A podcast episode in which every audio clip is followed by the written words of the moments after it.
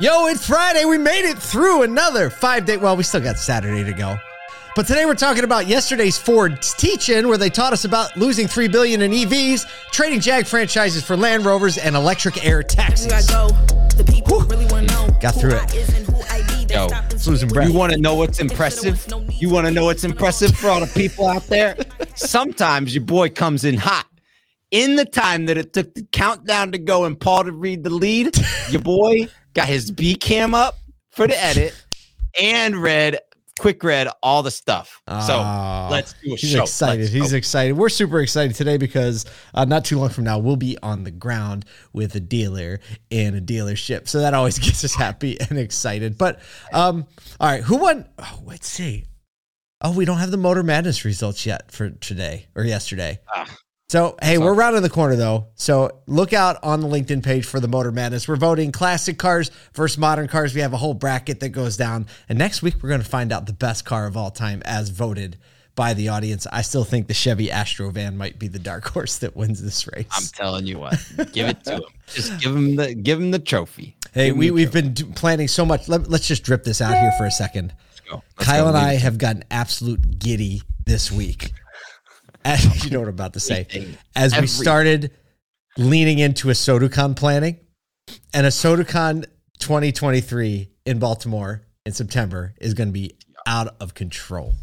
Straight out of control. I mean, we're It's just gonna be ridiculous. we can't wait to release just the design for this year, but also the venue is insane.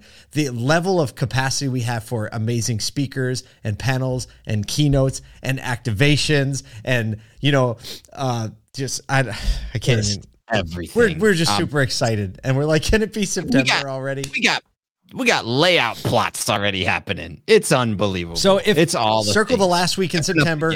In Baltimore, last week in September in Baltimore, we're going to be dropping a little sneak peeks and details soon. If you're an industry partner and you want to participate, uh, there's already a line forming outside Anne Marie's office uh, about people saying when are you going to release a ASOTUCON info? There's Uh, literally people in Texas in a line. It's nuts. We never thought it could happen. It's going to happen. Um, but we have a couple things to execute first. We're going to be in Arlington, Texas on April 5th. Uh, go to aso2x.com and check out the details there. That show is shaping up to be amazing, amazing, amazing. And we're filming a little TV show. We'll tell you about that later too. But first, we have to talk about some news because that's really why the people are here today.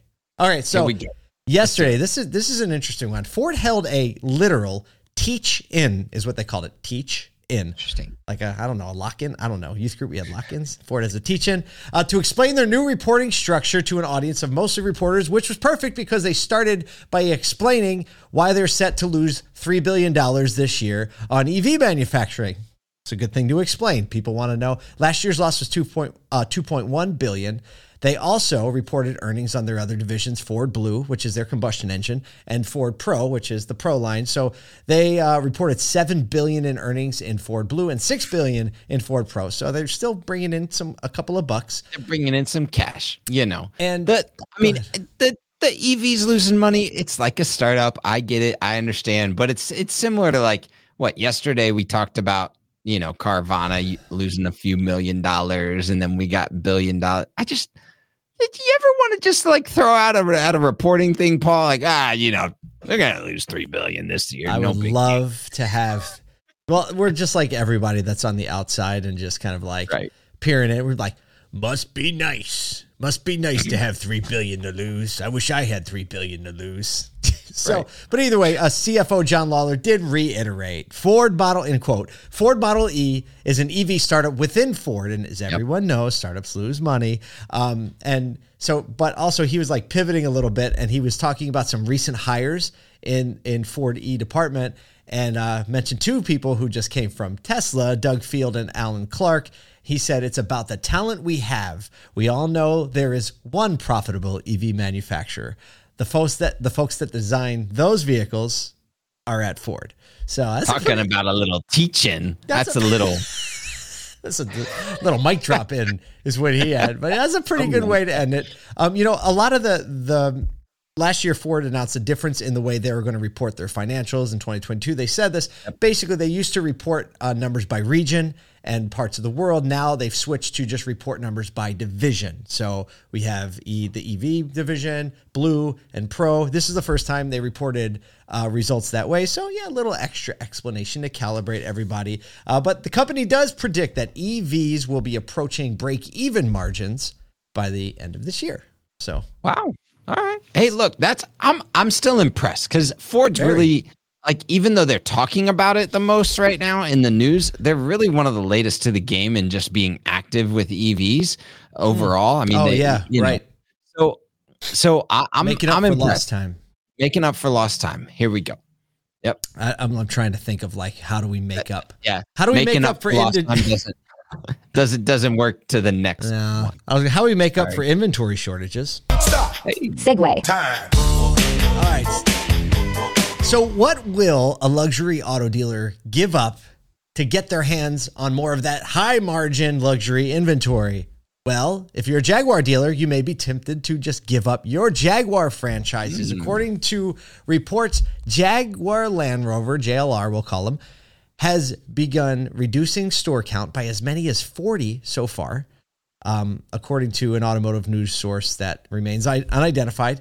In order, so basically, Jag is saying like, "Hey, Jag Land Rover is saying, if you give us back your Jaguar franchise, we will give you more Land Rover inventory." So you know, obviously, the company there's a lot of combined spaces, Jag Land Rover dealers, and um, you know, this is a a, a push to reduce their uh, their store count overall in Europe. Actually, their their plan is to go from 80 stores to 20 stores. Yeah. That's That's that's, wild. That's it is. And there's about 300 325 325 or so in the US. So uh, we don't know what they're trying to reduce to, but Jaguar is shifting to go ultra luxury is what they're saying. which Like- is interesting because like i mean i get that that move is probably smart but they got to do some work on some vehicles because i mean i just remember when That's a way to put it. like it's not too long ago that that thing was a souped up ford taurus you know what i mean That's true. so that's um, true. they, they've done a lot of work since then but uh Are it- it- Jaguars it- in Europe are they like are they better? i don't know they've got to be like the, the stuff I mean, you Who got like? James Bond and the whole like ultra luxury vibe Right, right. going on, and like I'm sorry, but but yeah, I don't know. I, I just I know the answer to that, but in their ultra luxury I mean, push, with, with with all of these with with all of these luxury manufacturers, they definitely reduce the amount of dealerships, streamline you know production, streamline uh, distribution, and create great experiences. And and so them matching you know other like Aston Martin and Bentley, which have fewer than fifty dealerships in the U.S. You know, like Yep. you got to go to the place to the really nice store with the people that know their stuff that are really like client client type people. They're not just customer type people. pinky in um, the air. I mean, full pinky in the air. I mean, th- some of the some of these brands that that have all of their vehicles over six figures, Mhm. like you're taking clients to golf, right? Oh yeah, because the margins whole- are stupid. it's a whole different thing. So you know. This, this is probably a good move, and if I was a Land, Ro- Land Rover dealer, I would be like, send me more of those jokers because I'm sure they sell a little bit hotter. Yeah, well, one one uh, former Jag dealer, uh, Jonathan Sobel, uh, closed his Jag franchise in Manhattan, but he retains the ability to service the Jag. So that's not Ah. bad, right? And now he uses the extra showroom space uh, for more Land Rovers, which makes sense because New York City showroom space is probably at a premium anyway. Um, so we'll see what happens, but that's kind of a, a big announcement and an interesting trade. And you know, Jaguar seems like a brand where it's kind of like dipping your toe in the water, trying to be a little bit more like Europe. And, and Jaguar is, is Yep. I mean, like when you have Land Rover inventory to to kind of like trade on, kind of makes a little Yep. bit of sense. Well, speaking of finding a little extra space, Ooh. Segue. This is a fun one because I feel like we're gonna get to ride on one of these soon.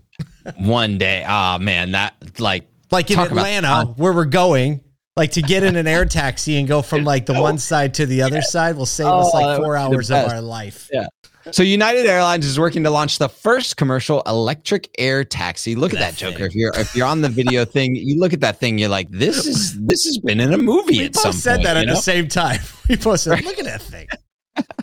Uh, they're doing it in Chicago by the year 2025. They're partnering with a company called Archer Aviation as a part of its intention to go 100% green by 2050, which I don't really know what 100% green means. I don't think anybody does. Yeah, who knows? year 2050. like we're gonna have a new Year trigger, 20 trigger never will know what that means. Yeah. Um, the first proposed route will use this midnight electric VTOL air taxi between the O'Hare International Airport and the Vertiport Chicago and Vertiport Chicago, the largest vertical takeoff and landing facility in North America. Didn't so that existed. there you go. You didn't know it existed. It's a thing in Chicago, and you know people are going to be flying over Chicago. Just a That's little bit of height, and and look, if there's any place to do it, it's like L.A. worst or ride. Chicago. That is the worst ride from O'Hare to downtown Chicago. I don't know Ah. how our friends at like VAuto and Cars.com and Hireology do that. Yeah. it's terrible. I, I don't even terrible. understand. But yeah, 10 Um, minutes from that from that trip from the airport to downtown is amazing because it's usually an hour 20 minutes in traffic and it just sucks your soul right out of your chest.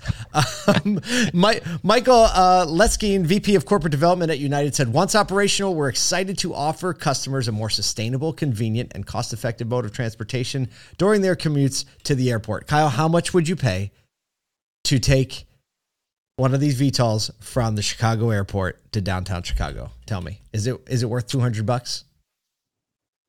I mean, probably uh, you- because the Uber's probably in 150, yeah, 150 dollar Uber. So take that thing and be there in half the time, and and don't have to worry about the you know being something really cool. When you think So, about the, the value proposition of that, just think about it from a value proposition.